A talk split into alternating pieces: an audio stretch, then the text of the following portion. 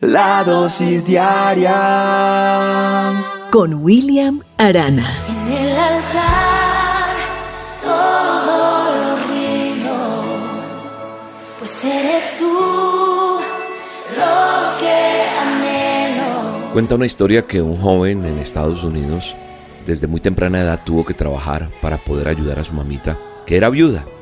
James se llamaba este joven. Y siendo así de joven encuentra trabajo en una finca allí en los Estados Unidos, en un lugar donde un próspero granjero, el dueño de esta finca era el señor Taylor, le recibe, pero mientras James estuvo trabajando en esa finca, se enamora de la hija de su patrón, de su amo, del señor Taylor. Y ya no se aguanta más este joven James porque está súper enamorado de esta niña y decide hablarle a su jefe, padre de esta niña. Le dice, estoy enamorado de su hija, señor James, y quisiera tener su permiso para visitarla. Y le prometo que voy a trabajar duro para poder casarme con ella algún día. El señor Taylor lo mira con enojo y le responde, ¿qué puedes tú ofrecerle a mi hija? No posees dinero, ni reputación, ni futuro. Yo tengo mejores planes para ella. Humillado por este desplante, James recoge sus pertenencias y se marcha de esa finca, de ese lugar. Pasaron muchos años y un día el señor Taylor, ya anciano, decide derribar ese viejo galpón donde James trabajaba para él. La sorpresa del señor Taylor fue grande cuando vio que en una de las vigas, cerca de donde dormía este muchacho, estaba escrito el nombre James A. Garfield. ¿James A. Garfield? se preguntó el señor Taylor y quedó mudo del asombro, pues James A. Garfield era en ese momento el presidente de los Estados Unidos, de esa época, y pensar que su hija habría podido llegar a ser la primera dama del país.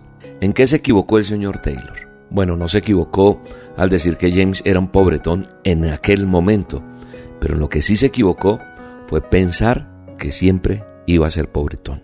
Quiero hablarte un momentico en esta dosis y por eso quise poner esta ilustración para ubicarnos un poco.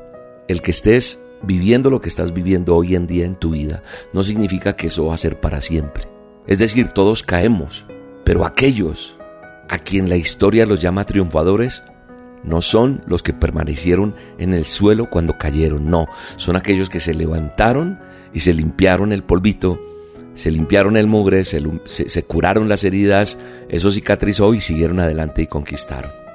Todavía yo no he conocido una biografía de una persona, de un héroe o una heroína que nunca hayan experimentado fracasos en la vida. Por el contrario, parece ser que las circunstancias adversas que enfrentaron como que les templaron el carácter, como lo ilustra la historia de James, ese que una vez el papá de esa niña de la cual él se enamoró le dijo, ¿qué puedes tú ofrecerle a mi hija? Alguien te diría alguna vez, pero usted quién es? ¿Usted qué puede llegar a ser? Alguien de pronto te tildó, no tienes dinero, no tienes reputación, no tienes futuro como a James.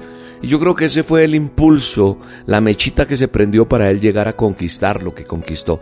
No porque quería solamente conquistar a esa niña, sino poder mostrarle al mundo que sí se puede. Muchas veces a este servidor que tú escuchas a diario con las dosis, me señalaron de que yo no podía llegar a ningún lugar, que yo no podría llegar a ser nadie. Eso empezó desde temprana edad, mi papá siempre menospreció quién era, me trató duro, sus palabras nunca fueron de aprobación ni de amor.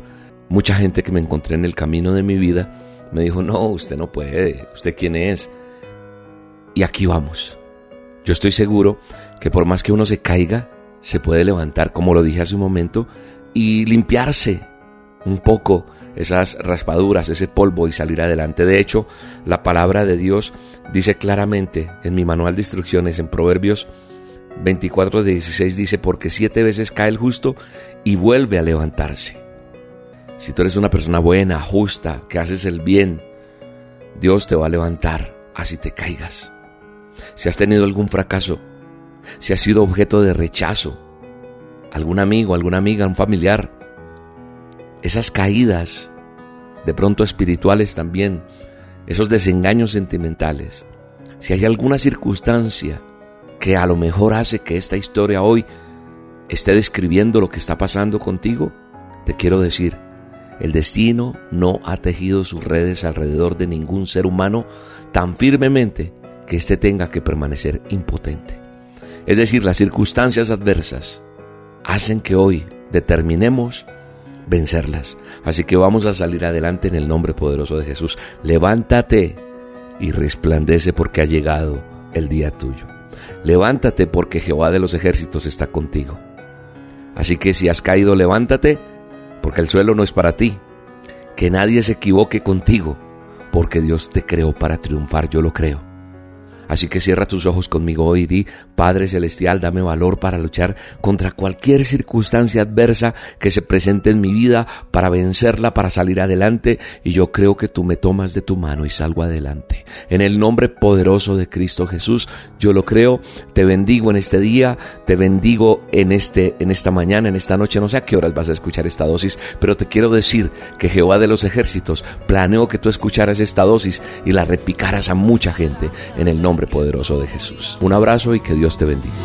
Contigo no existen temores, no hay lugar para la duda, no hay espacio para el dolor. ¿Quién dijo miedo?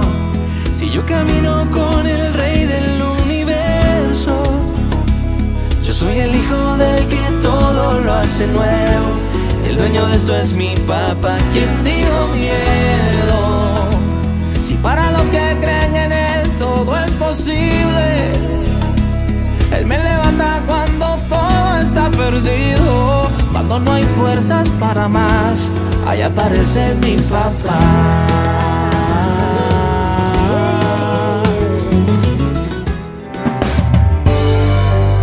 La dosis diaria con William Arana.